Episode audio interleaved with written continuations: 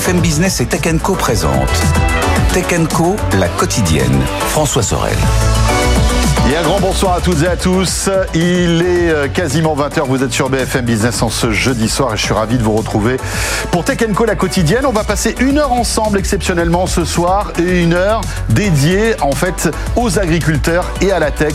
Bienvenue dans ce Tech Co donc dédié euh, à l'agritech avec euh, bien évidemment des startups que nous allons recevoir. 6 ce soir pour évoquer énormément de sujets liés à la tech et à l'agriculture, notamment par exemple l'imagerie satellite qui est en train de bouleverser euh, en fait le rendement euh, de euh, certaines cultures. Et vous allez voir que les agriculteurs maintenant pilotent ces satellites directement avec leur smartphone. Et puis la tech invente aussi l'agriculture de demain avec la robotique. On découvrira aussi une ferme verticale et puis aussi des capteurs qui améliorent les rendements, notamment du côté des vignes. Voilà le sommaire de Tech Co, la quotidienne. Merci d'être avec nous et bienvenue à vous toutes et à vous tous. Tech Co, la quotidienne, l'invité. Et tout de suite, pour commencer donc ce Tech Co spécial Salon d'agriculture à l'occasion de la 60e édition du Salon d'agriculture, on va retrouver tout de suite sur place, porte de Versailles, Raphaël Couder, aux côtés de Jérôme Leroy, qui est le président de la Ferme Digitale, qui est, on va dire, une association qui regroupe les plus belles startups dédiées à l'agritech. Bonjour Jérôme Leroy, vous êtes euh, président et cofondateur de la Ferme Digitale et vous êtes présent euh, cette année encore euh, sur cet immense stand au Salon de l'Agriculture. La Ferme Digitale, c'est cette association qui regroupe les startups de l'agritech, donc les startups qui innovent sur le secteur de l'agriculture. Alors dites-nous déjà quel type de startup on peut voir ici, quelles innovations on peut voir ici sur votre stand? Bonjour, et bien effectivement sur le stand de la ferme digitale, vous pouvez voir cette année plus de 40 entreprises qui vont proposer des solutions de logiciels à base de numérique pour aider les agriculteurs à optimiser leur quotidien, à semer, euh, semer plus rapidement, à récolter mieux, à optimiser la quantité d'eau qu'ils apportent à la culture. Vous allez aussi avoir des solutions de biosolutions, de bio-intrants, de biofertilisants qui vont permettre euh, aux agriculteurs d'optimiser la qualité des sols notamment.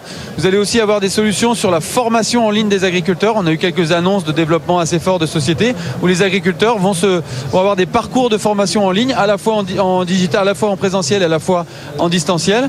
Et vous allez avoir d'autres solutions de robotique également euh, qui vont aider l'agriculteur à euh, euh, traiter et à préparer son, champ avant, les semis.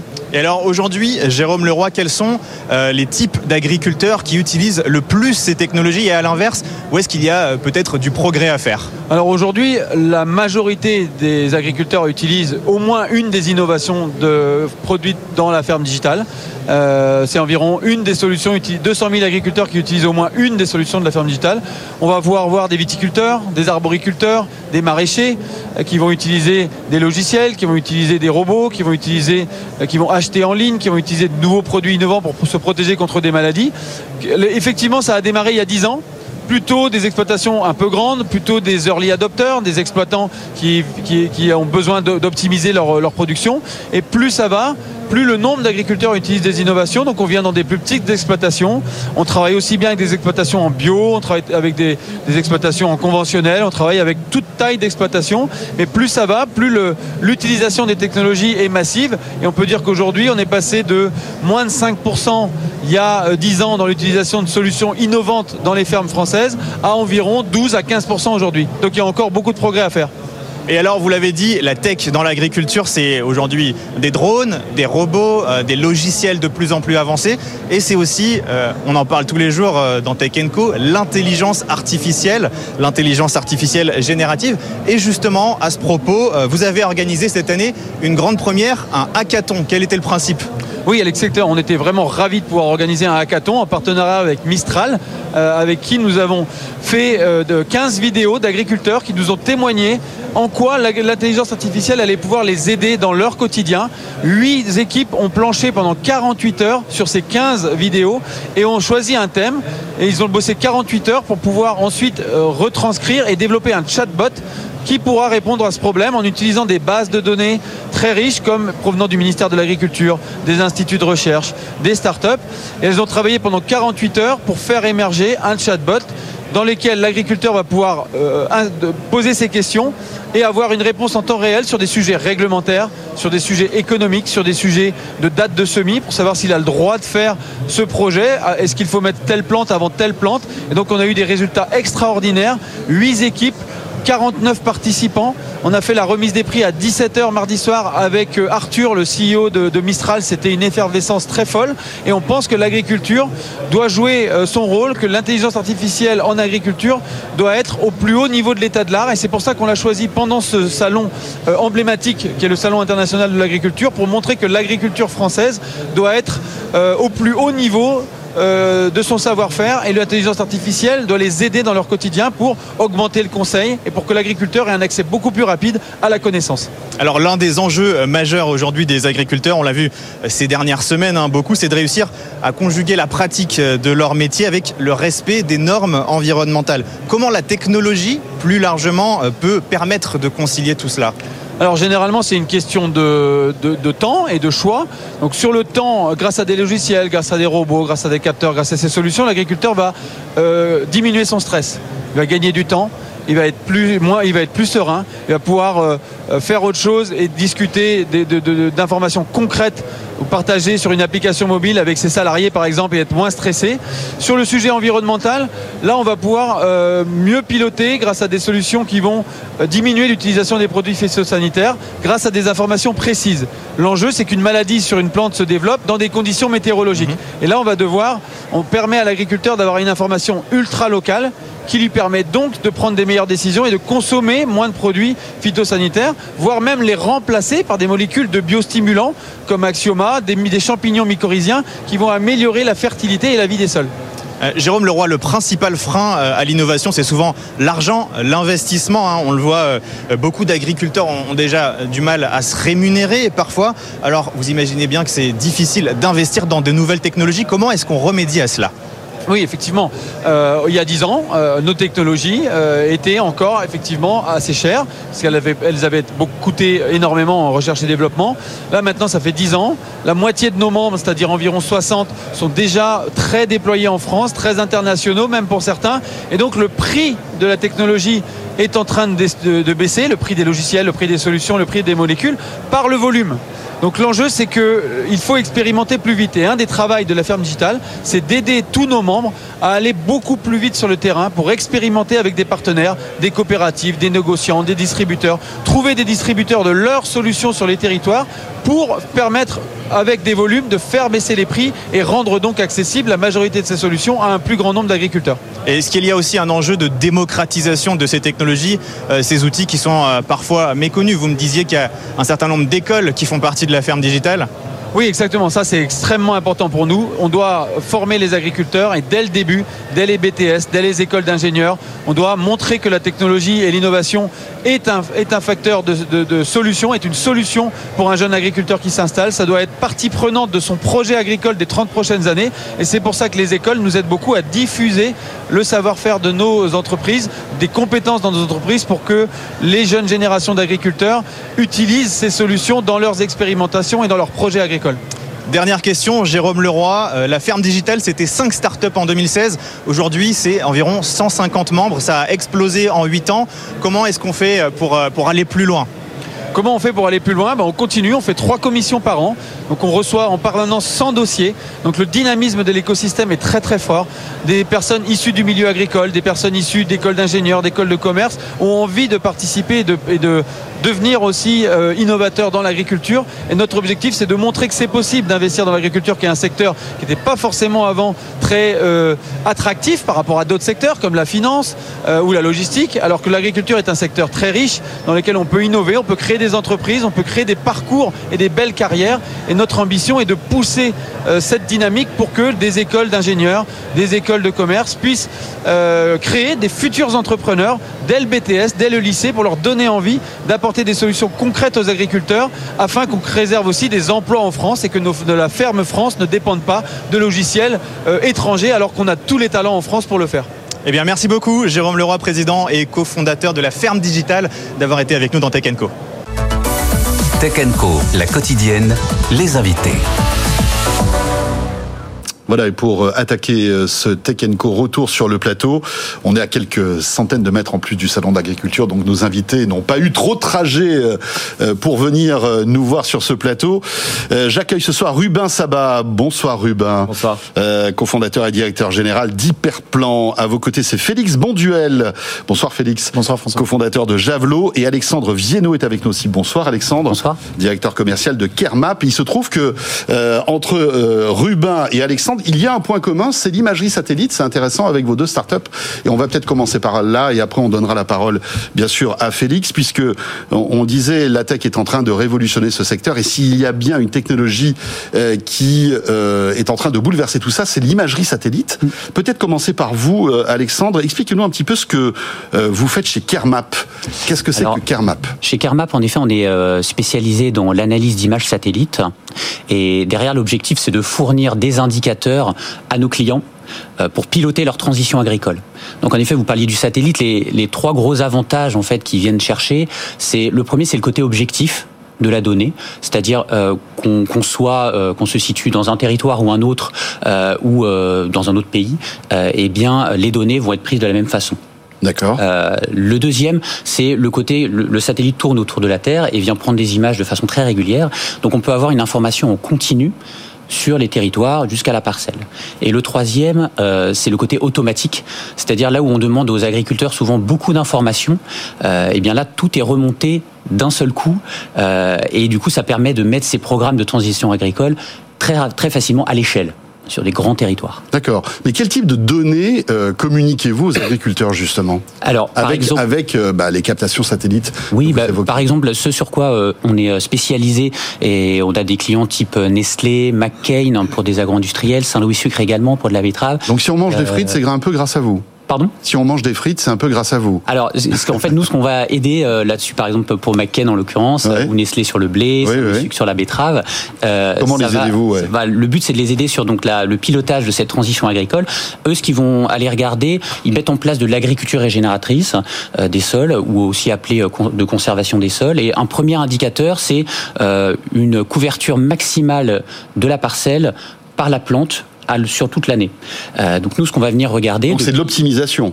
Alors c'est pas forcément de l'optimisation. En fait, c'est rendre service au sol via la plante en fait, qui va rendre service au sol. Et donc c'est imposer un couvert intermédiaire, poser un couvert intermédiaire sur la parcelle, euh, qui n'a pas forcément derrière une optique de rendement, mais qui va rendre service au sol et assurer des services sur des années. En fait, c'est vraiment une vision. Que ça va régénérer le sol. Exactement, c'est de l'agriculture de régénération, exactement. Et donc nous, on va pouvoir en fait, euh, ces acteurs agro-industriels vont fixer en fait dans leur programme euh, des, des des seuils en fait à atteindre pour leurs agriculteurs mhm.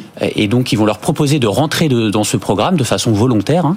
euh, et derrière nous on va pouvoir venir leur apporter les données très rapidement sur toutes les exploitations qui sont entrées dans ce programme euh, et pour leur dire bah, pour un McCain ça va être plusieurs types de, euh, de niveaux pour un Nestlé ça va être une comparaison avec le territoire et donc ça on va pouvoir leur apporter directement et comme ça ils vont pouvoir mesurer les progrès et l'agriculteur lui va récupérer cette donnée et c'est intéressant parce que salon de l'agriculture, on a euh, un agriculteur qui vient témoigner. Lui disait, moi, je vois mon champ finalement à hauteur d'homme. Mhm. Et là, vous m'apportez une, une, donnée euh, de la vision satellite. Et donc, euh, ça m'apporte certains leviers que je peux que je pouvais pas forcément voir. Et là, quel type de vous faites appel à quel type de satellite Des satellites basse orbite ou alors des satellites géostationnaires alors, Ou peut-être une compilation de plusieurs mhm. services de satellites Exactement. Alors, les principaux qu'on va utiliser, c'est la, la, constellation Copernicus de l'Union européenne, qui passe tous les 4-5 jours. on peut utiliser aussi aussi Landsat. Et puis après, on peut faire appel à des opérateurs privés pour certains besoins plus spécifiques. Et dans ce cas-là, on va acheter les images. D'accord. Copernicus, qui est de service GPS, c'est ça hein Sentinelle. Sentinelle. Directement, c'est ça, c'est les images Sentinelle. Euh, alors, vous restez avec nous, Alexandre, bien sûr. Rubin, euh, Hyperplan, vous en êtes le cofondateur et le directeur général. Vous aussi, vous malaxez euh, toutes ces données euh, d'imagerie satellite. Présentez-nous Hyperplan, s'il vous plaît. Plaisir. Euh, Hyperplan, c'est une société donc on produit un logiciel à destination de l'ensemble de l'industrie agroalimentaire, euh, fournisseurs d'intrants, coopératives agricoles notamment, les négoces aussi. Euh, notre, notre enjeu, c'est d'être en support des challenges de transition de l'ensemble de cette industrie. Un des challenges, un des enjeux, c'est la volatilité de plus en plus forte de la production végétale que l'on voit chaque saison, qu'on a vu cette année par exemple avec des perturbations sur les semis de céréales, sur les semis de céréales, pardon, avec des grosses précipitations pendant l'automne.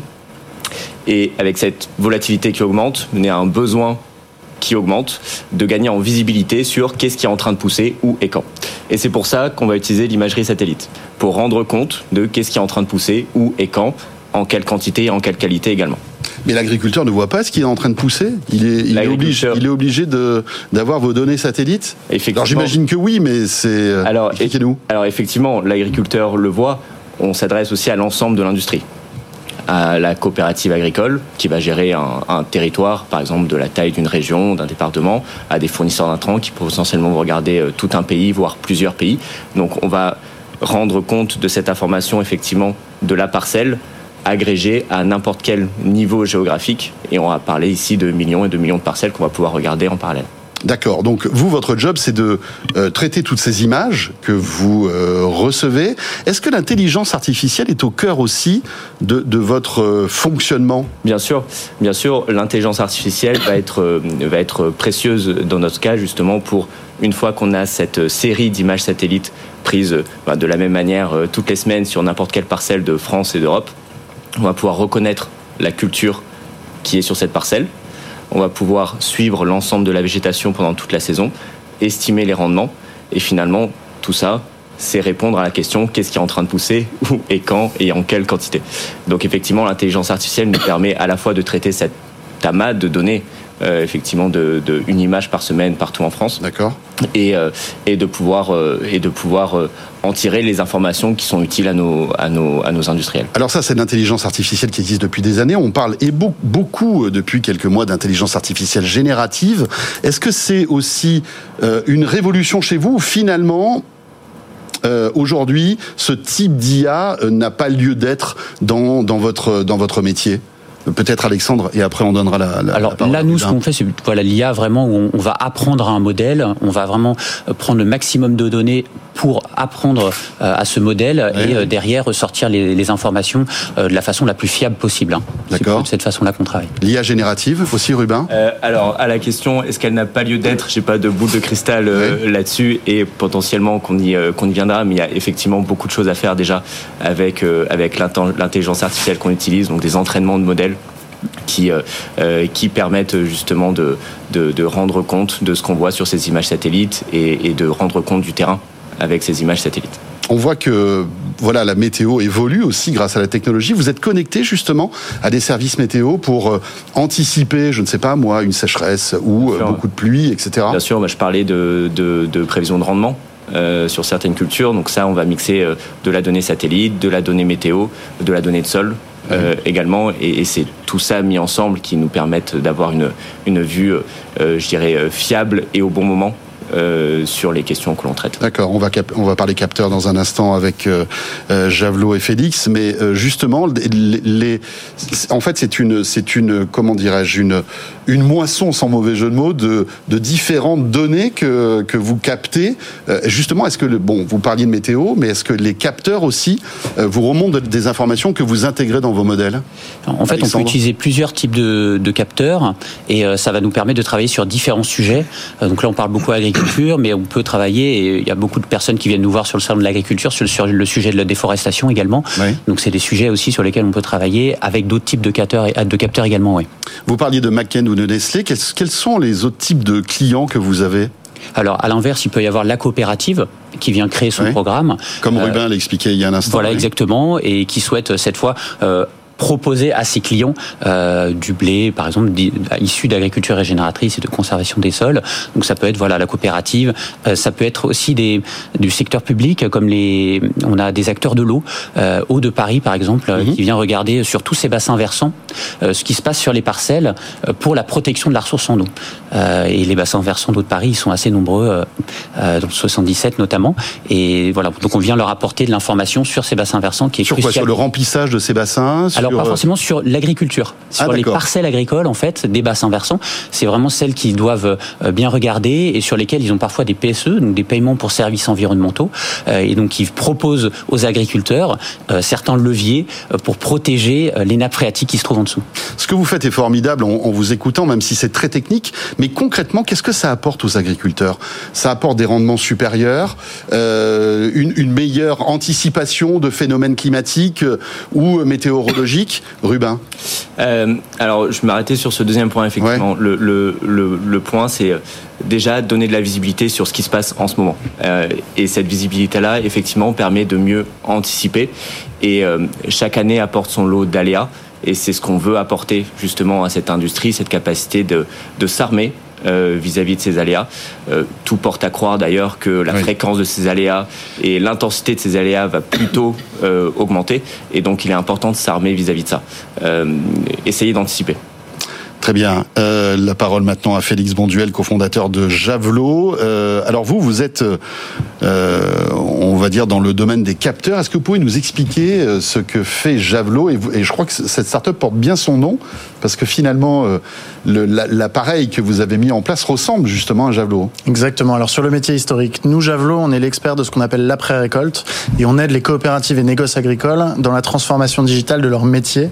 Alors en l'occurrence, il y a deux grands axes. L'axe historique qui est le stockage de matières premières agricoles et alors effectivement, le Javelot historique, c'est une sonde qui fait 2 mètres et on vient mesurer la température dans les silos. On a plein d'autres capteurs pour pouvoir mesurer un certain nombre Vous allez nous de expliquer choses ça dans, les silos absolument. Et le deuxième grand métier, c'est la logistique. Et je fais évidemment un lien direct euh, avec euh, avec la prévision de récolte. On parlait de création de valeur à l'instant.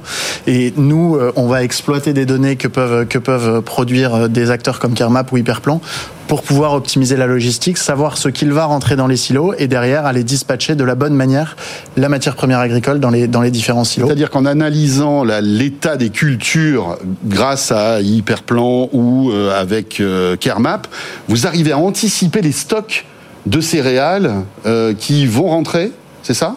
Bah, euh, Rubin et, euh, et pardon, j'ai Alexandre. Alexandre, euh, parlait tout à l'heure de prévision de collecte. Effectivement, nous l'idée c'est de pouvoir dispatcher la récolte ensuite dans les silos. Un pour que ça puisse rentrer dans les silos et deux pour que pour optimiser le coût finalement de de ce stockage et de savoir ce qui va arriver dans les silos. C'est c'est extrêmement important. On parle pas de sable, les flux sont pas réguliers. On parle de matières premières agricoles et effectivement on peut avoir des fluctuations dans dans les rendements qui vont avoir un impact direct sur toute la chaîne logistique et c'est un énorme enjeu pour nous effectivement de savoir ce qui va arriver. Et qui a besoin de ces informations après? Ce sont les, les- Ce sont les coopératives et les négoces agricoles et puis toute la chaîne euh, qui, qui, qui arrive derrière euh, pour pouvoir optimiser tout ça.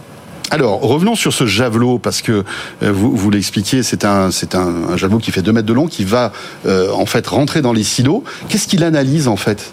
Alors il mesure la température en particulier. Euh, L'idée c'est de pouvoir surveiller la température quoi des dans grains les céréales, dans les dans les, Dans silos, de- céréales, dans les silos de céréales. Alors, je suis pas un spécialiste, mais c'est quoi? C'est que les céréales ou ça peut être aussi d'autres cultures? Alors c'est tout type de grains en réalité, donc c'est les céréales, les oléoprotéagineux. L'idée c'est de pouvoir mesurer la température, notamment pour éviter le développement de moisissures et surtout d'insectes. Pour ça, on va essayer de refroidir le grain le plus rapidement possible. Donc on va surveiller la température, piloter les systèmes de ventilation, refroidir les grains pour éviter l'utilisation d'insecticides de stockage. On réduit jusqu'à 90%, limiter la consommation énergétique des sites. On réduit de 30% le premier poste de dépense euh, des coopératives agricoles. Et puis il y a un sujet humain aussi. On se rend compte qu'il y a de moins en moins de chefs de silos dans, euh, dans, dans les silos. En tout cas, les coopératives agricoles et les négociants. Parce qu'avant, il y avait des chefs de silos, c'est ça? Alors il y a toujours des chefs de silos, mais ils trouvent de moins en moins de compétences. D'accord. Et donc on a, on leur propose un outil pour pouvoir moderniser leurs silos et accompagner les chefs de silos qui arrivent, euh, qui sont, euh, qui sont moins expérimentés. Et alors là, concrètement, euh, l'agriculteur a quoi Un smartphone? Il reçoit les données en temps réel du silo? Comment ça marche en fait? Oui, on a deux types d'utilisateurs. Alors effectivement, c'est une application mobile, une application web. Les agriculteurs vont surtout utiliser l'application mobile. Et ensuite, on a une application web parce qu'on travaille beaucoup avec les coopératives dans des outils industriels.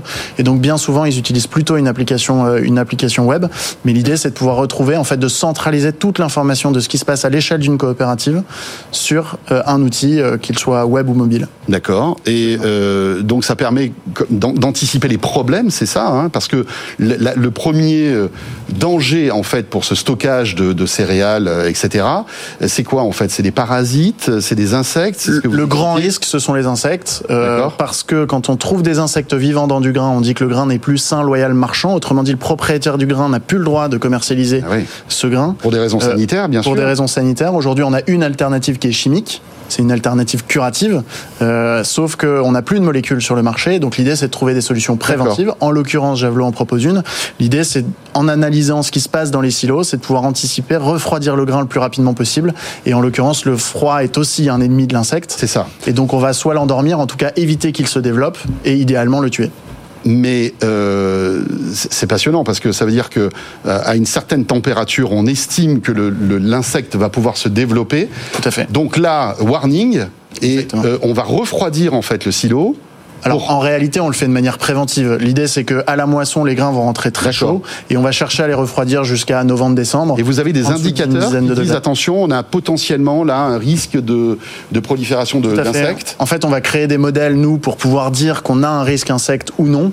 Et puis de manière un peu plus basique, le fait de refroidir le grain en dessous de 10 degrés, on sait qu'on limite fortement le risque. Simplement, on a de moins en moins de périodes de ventilation possibles puisqu'il fait de plus en plus chaud et qu'on va ventiler avec de l'air ambiant. Donc l'idée, c'est de saisir les bonnes périodes de ventilation pour refroidir le grain le plus rapidement possible.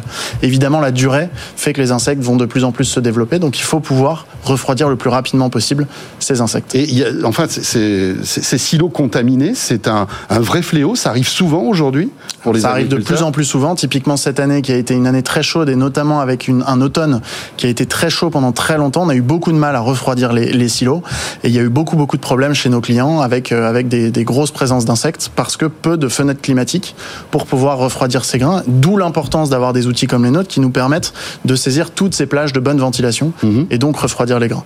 Et avec un impact direct sur notre deuxième métier qui est la logistique, évidemment, puisqu'il faut être capable de, bien transporter ces grains. Et bien sûr, euh, et il faut, il faut aussi avoir des capteurs dans les transports, j'imagine aussi. Non? Alors, les capteurs dans les transports sont moins importants. Là, l'idée, c'est va vraiment être de pouvoir faire des plans de collecte pour euh, identifier où stocker, etc., et optimiser le nombre de transports. Donc là encore, la conséquence, c'est de limiter le transport. On va réduire de 15 à 20% le transport de ces grains. On parle de millions de tonnes hein, de grains, 70 millions de tonnes qui sont produits en France et qu'il faut déplacer euh, vers les meuniers, vers les malteurs, vers les ports pour l'export, etc. Et, et donc euh, un impact qui est très très important. Très bien. Euh, messieurs, dernière petite question, il nous reste trois minutes. Euh, vous êtes au cœur d'une activité qui est en pleine ébullition technologique.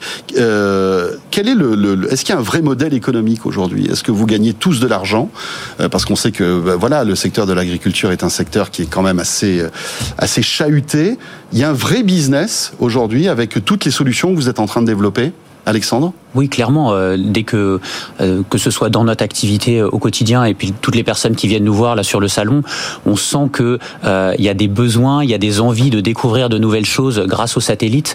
Donc c'est clairement c'est un, segment porteur et on, sent qu'on est parti sur le, bon chemin. Oui. D'accord. Et là, comment quel est votre modèle économique? C'est un abonnement? Comment ça fonctionne? Oui, c'est un abonnement sur. En fait, on produit des données à l'année donc en fait, on va venir avec nos clients euh, proposer à l'année, en fonction de leur, du territoire qu'ils viennent observer ou euh, d'un nombre d'exploitations, de, parcelles, euh, eh bien une formule à l'année sur plusieurs années. Tout à fait. Très bien, Rubin?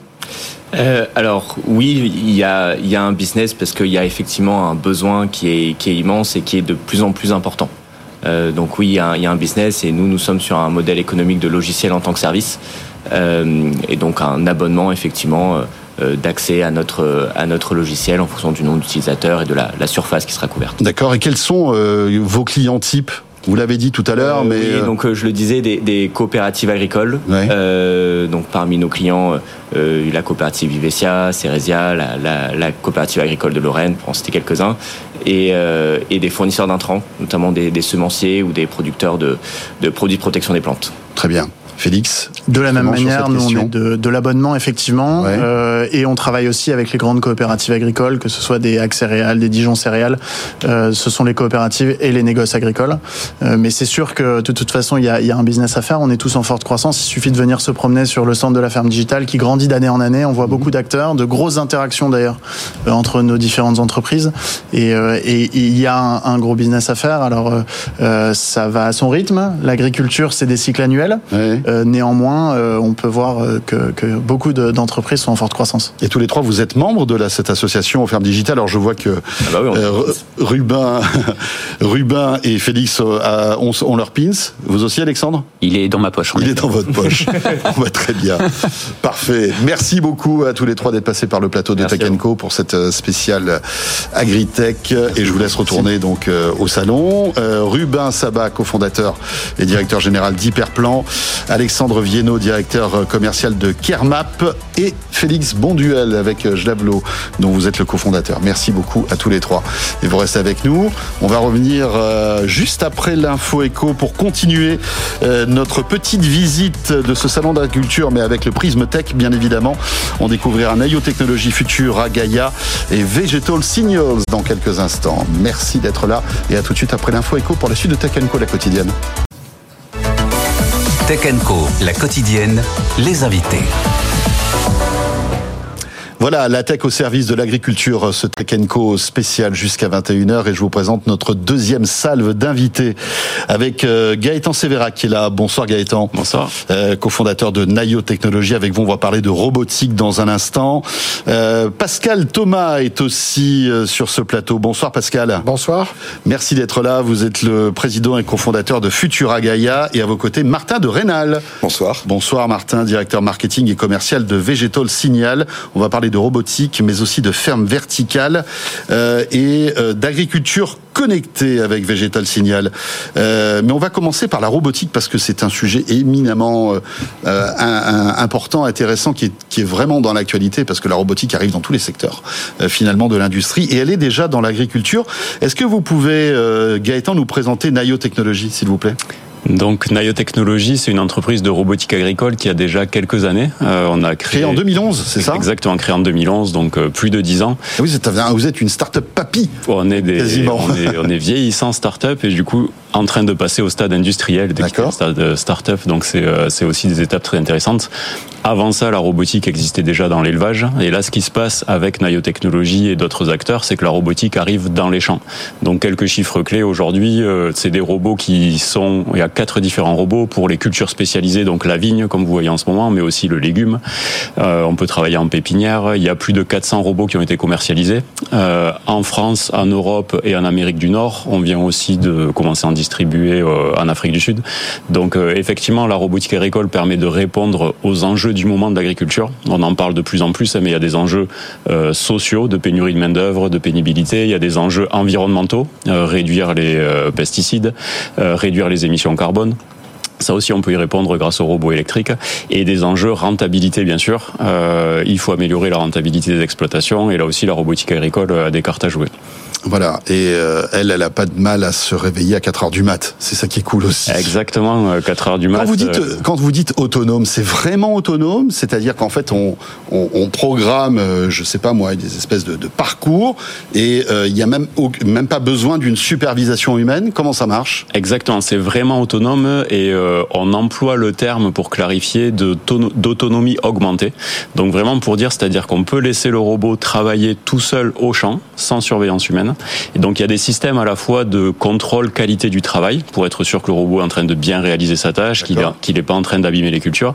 Et il y a des systèmes aussi de sécurité qui garantissent que le robot ne va pas euh, rouler sur quelqu'un ou ne va pas sortir de sa zone de travail autorisée. Donc plein de capteurs, des GPS partout, Exactement. bien sûr. C'est là où la technologie a, a Mais- des avantages. Expliquez-nous à quoi servent concrètement ces robots. Donnez-nous quelques exemples. Donc l'exemple le plus concret, c'est vraiment le désherbage mécanique. Donc il faut désherber les cultures, sinon elles sont envahies de mauvaises herbes et on peut rien récolter.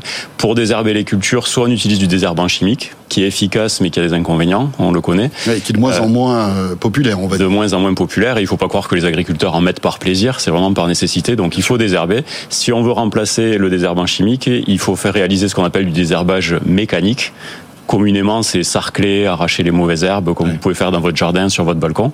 Et donc ces tâches-là, à, à l'échelle d'une, d'une, d'une, euh, comment dirais-je, d'un champ. C'est à échelle de plusieurs hectares, on parle en, centaines, centaines d'heures de travail. voilà, c'est ça. Et, euh, et donc cette tâche-là, pénible, répétitive, soit elle est faite par euh, des tracteurs, soit elle est faite par des humains, euh, des fois un peu les deux. Et donc c'est ce qu'on peut automatiser justement pour remplacer les tâches pénibles et répétitives, remplacer ou diminuer l'usage des des herbes en chimique et euh, laisser du temps de travail aux agriculteurs, aux ouvriers agricoles euh, sur des tâches beaucoup plus fortes valeur ajoutée, beaucoup plus intéressantes. Alors Gaëtan, expliquez-nous comment en fait le robot arrive à détecter qu'une herbe est mauvaise et pas une autre. Alors aujourd'hui, on a simplifié le problème, on cherche à détecter des cultures et on considère que tout ce qui n'est pas une culture est potentiellement une mauvaise herbe. Donc on va réaliser du travail de, sarclage donc euh, ou de tonte sur tout ce qui n'est pas la culture. Ça c'est pour se simplifier la vie. Ensuite, il arrive justement avec l'innovation et les nouvelles technologies comme l'IA de la discrimination possible entre les différents types de mauvaises herbes ou entre les différents types d'adventices pour utiliser le terme technique et on va pouvoir commencer à dire maintenant cette herbe-là je veux la garder parce qu'elle est mellifère, elle n'est pas concurrente. Cette herbe-là je veux la détruire parce qu'au contraire elle va entrer en concurrence avec la culture. Et donc les capteurs vont détecter si l'herbe est bonne ou pas, c'est ça? Voilà, ça c'est ce sur quoi on est en train de travailler. Aujourd'hui, ce qu'on commercialise, on coupe toutes les herbes. D'accord, oui, là vous On démarre euh, simplement, efficacement. Voilà. Mais c'est déjà, c'est déjà, euh, C'est déjà beaucoup mieux que l'existant. Voilà. Mais vous pouvez mieux faire. Et on peut mieux faire et ça continue d'évoluer. C'est ce qui est intéressant aussi avec ce type de machine, c'est qu'il y a des évolutions mécaniques, donc Ouais. différents types de machines, vous les voyez derrière. Mais il y a aussi des évolutions logicielles. Et donc en améliorant le logiciel, en améliorant les capteurs, on peut améliorer la performance de la même machine. Et donc dans le temps, permettre aux machines d'évoluer, de progresser. Parce qu'on voit euh, effectivement des applications qui permettent de détecter les végétaux, euh, vous savez, un peu comme le Shazam de, de- du végétal. Alors, C'est ce principe. voilà, on peut imaginer que vous mettiez de l'intelligence artificielle dans vos capteurs Tout à pour qu'ils disent, OK, bah ça je laisse, mais ça il faut que j'enlève. Exactement. C'est ça? Ouais, c'est ça. Et ça, c'est ce qu'on fait déjà à l'échelle de la différence entre la culture, les mauvaises herbes. Et c'est ce que demain, on va pouvoir faire à l'échelle des différents types de mauvaises herbes. Premier exemple, donc, euh, le dé- Désherbage. Quels sont les autres exemples Deuxième exemple, donc euh, le semis, principalement, qui est Toujours pareil pour pouvoir faire du semis de précision. Euh, il faut savoir que c'est stratégique et une partie du rendement de la culture finale est impactée par la qualité du semis. Donc ça, c'est très important. Mais on peut aussi faire de la tonte. On peut amener euh, différents types de tâches selon les types de cultures. Donc sans rentrer dans les détails, mais en vigne, il y a ce qui s'appelle l'épamprage. On coupe, on coupe des bourgeons qui poussent sur les troncs au printemps. Ça, ça peut être fait avec des brosses, avec le robot. Donc on élargit la gamme de types de robots au fur et à mesure en fonction des demandes aussi des, agriculteurs et des Très bien. Euh, je, je crois avoir vu tout à l'heure un robot qui arrosait aussi, non? Alors arroser, ça existe, c'est pas nous, C'est pas vous, une d'accord. spécialité, mais ça existe. Et d'une manière générale, on parle de la, des robots, mais on parle aussi de l'automatisation, l'automatisation de l'irrigation et aussi un sujet qui se développe. Est-ce que euh, ces robots, enfin, c'est- parce que ce sont des tracteurs, des super tracteurs finalement, on est d'accord. Hein Oui. Euh, ils sont, ils marchent comment? À, à l'énergie électrique, Ils sont- au thermique? Ils sont électriques, 100% électriques, et c'est un gros avantage. Et justement, on parle de super tracteur dans le sens où c'est mieux qu'un tracteur, et mieux, ça veut pas forcément dire plus gros. Et euh, peut-être un exemple qui parle euh, au plus grand nombre, le robot tondeuse qu'on peut voir dans certains jardins, dans des champs, c'est plus petit qu'une tondeuse standard. Mais ça fait le boulot beaucoup mieux, parce que le, la machine est adaptée à la tâche. Et c'est exactement ce qu'on vient faire. On peut simplifier le tracteur, on peut réduire la taille du tracteur. Parce qu'il va passer plusieurs fois. Parce qu'il va passer plusieurs fois, parce qu'il va passer plus lentement, parce qu'il va passer jour et nuit. Et donc on peut avoir des machines plus légères qui tassent pas les sols, on peut Oui. avoir des machines 100% électriques, moins d'émissions de carbone. Donc c'est vraiment tous ces avantages que débloque l'automatisation et la robotique. Un peu, pour faire l'analogie, ça peut, c'est un peu comme un aspirateur robot aussi finalement. Hein, on a euh, de- dans, dans l'appartement. On automatise la tâche pénible et répétitive, peu de valeur ajoutée à aspirer l'appart- l'appartement. Alors, dernière question, la robotique est un sujet qui nous passionne ici à Tech Co et on voit que elle, elle arrive dans plusieurs secteurs, notamment le secteur de la de la livraison de colis, etc. Et on voit une nouvelle génération de robots qui ressemblent de plus en plus à des humains. Est-ce que c'est euh, encore dans le domaine du fantasme pour vous, dans le monde de l'agriculture, ou pourquoi pas finalement Alors le- les robots qui ressemblent aux humains ont des avantages. Des robots humanoïdes, on va dire, avec des, des- jambes et des bras. quoi. Les robots humanoïdes ont des avantages pour se déplacer dans des environnements qui ont été créés pour les humains. Donc euh, ce bureau, une chaise, des escaliers, une porte, etc. Dans des environnements ouverts agricoles, euh, on peut ut- continuer à utiliser des roues, des chenilles, etc. Euh, les bras, les jambes vont pouvoir avoir certains avantages dans certaines situations très difficiles ou très Je complexes. dis n'importe quoi les vendanges, par exemple. Exactement, j'allais rien. venir. hein, Je suis pas un spécialiste. On posera peut-être la, la- la question tout à l'heure à Pascal et Martin, mais est-ce que ça a un intérêt? Donc pour les vendanges, pour la taille de précision, pour la récolte de précision aussi de certains fruits et légumes, là c'est un intérêt. Et donc ce qu'on voit arriver dans l'agriculture, c'est aussi des bras manipulateurs pour la récolte, pour la taille, mais aussi vous en parliez tout à l'heure, pour pouvoir arracher des mauvaises herbes entre deux cultures très serrées par exemple. Dans ces cas-là, ça a de l'avant- ça a de l'intérêt et de des avantages. Très bien, merci beaucoup euh, Gaëtan, c'est passionnant tout ça. On continue avec vous, messieurs. Euh, Pascal, donc président et cofondateur de Futura Gaia. Euh, alors vous, euh, c'est- intéressant de, faire un petit focus sur votre parcours parce que vous avez été ancien PDG de Mapi en France, vous avez travaillé aussi chez Page Jaune, et d'un coup vous vous êtes dit, je vais carrément changer de vie et je vais me lancer dans l'agritech.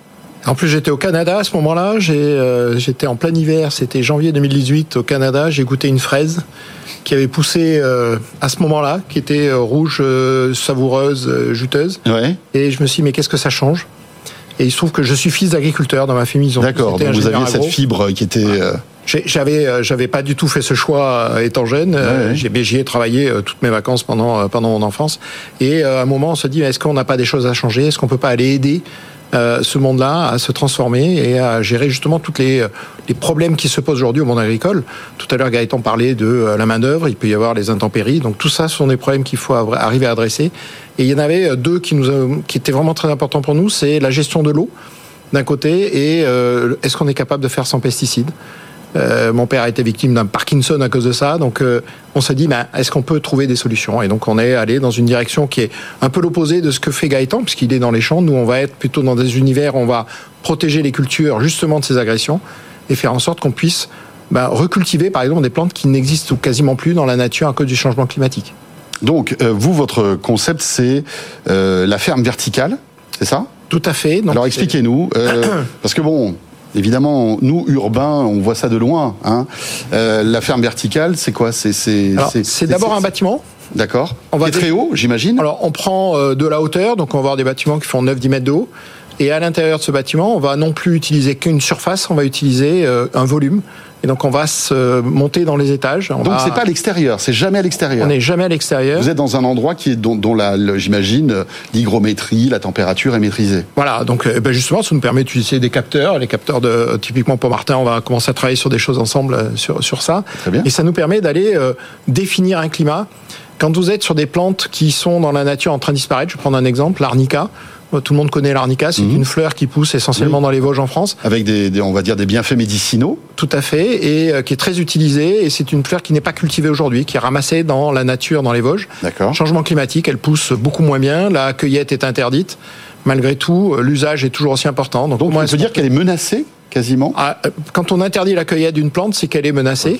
Euh, Il y en a beaucoup comme ça dans ce cas-là et qui sont liés vraiment à un changement de climat. Et est-ce qu'on est nous capable de recréer des conditions climatiques qui font que cette plante va pouvoir euh, être de nouveau cultivée dans ce cas-là?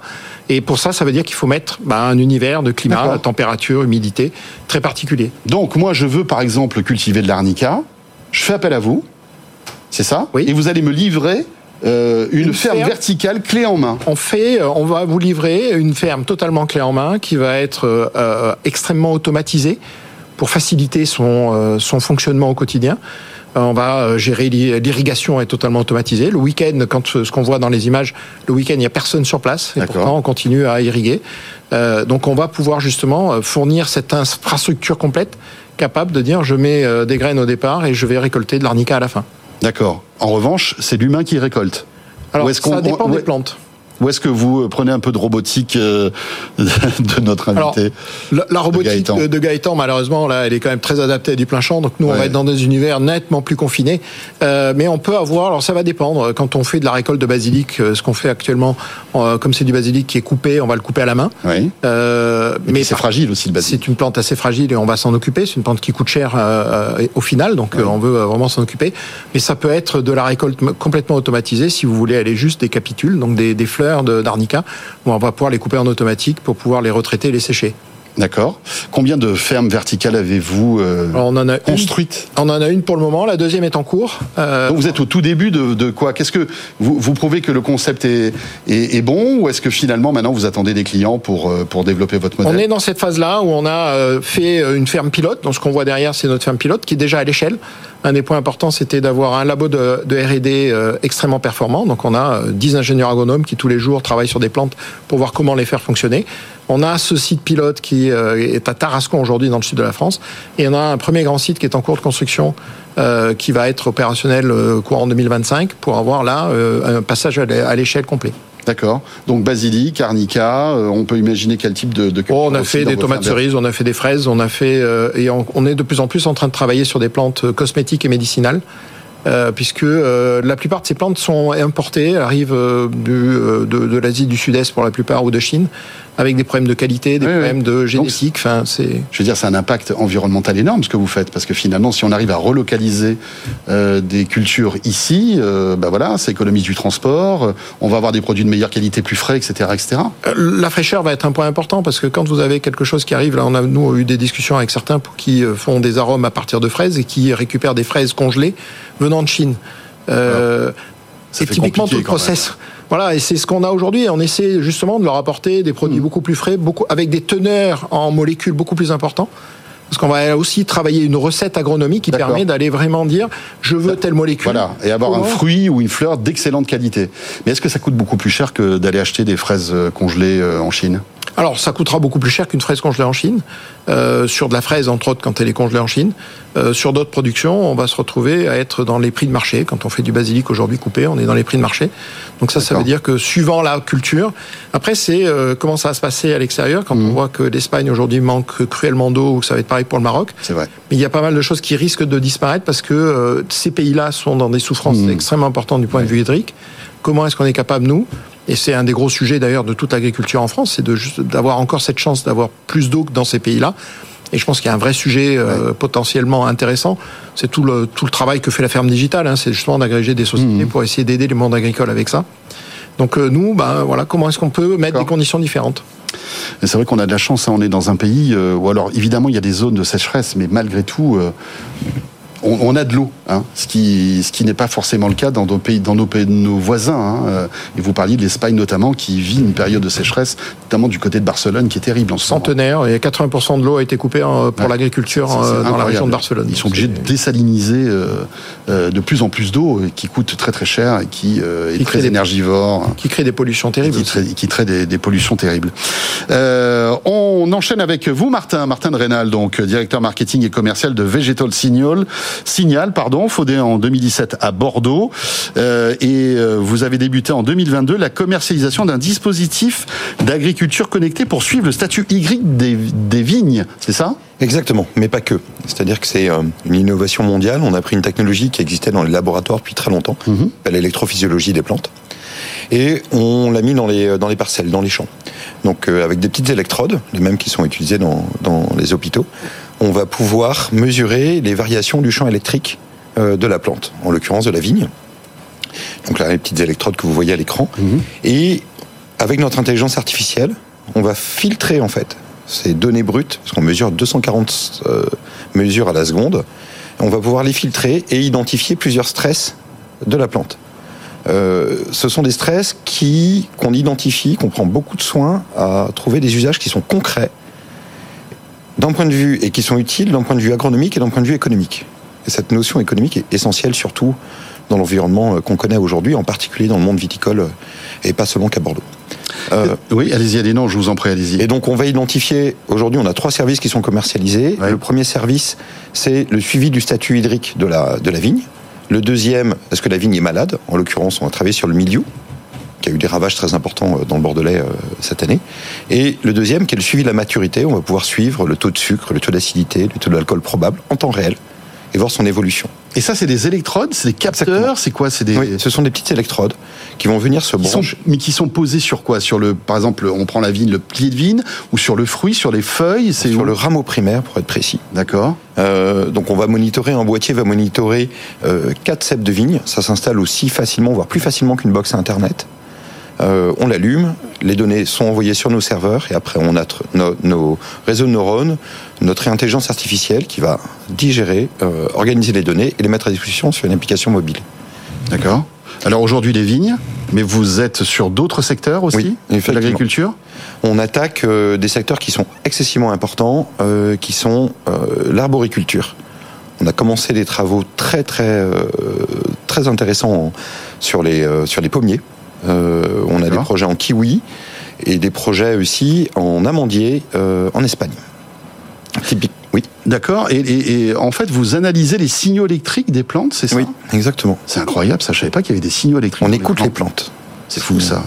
Et ça, c'est euh, effectivement, euh, ce sont pas, ce- bien sûr, la, la- la- et le rythme d'ailleurs, l'information qu'on euh, qu'on remonte ressemble beaucoup à, euh, au rythme cardiaque d'un être vivant. Alors bien sûr, c'est pas comparable, mais c'est exactement la même technologie. Ce sont les mêmes composants électroniques qui sont utilisés en cardiologie. D'accord.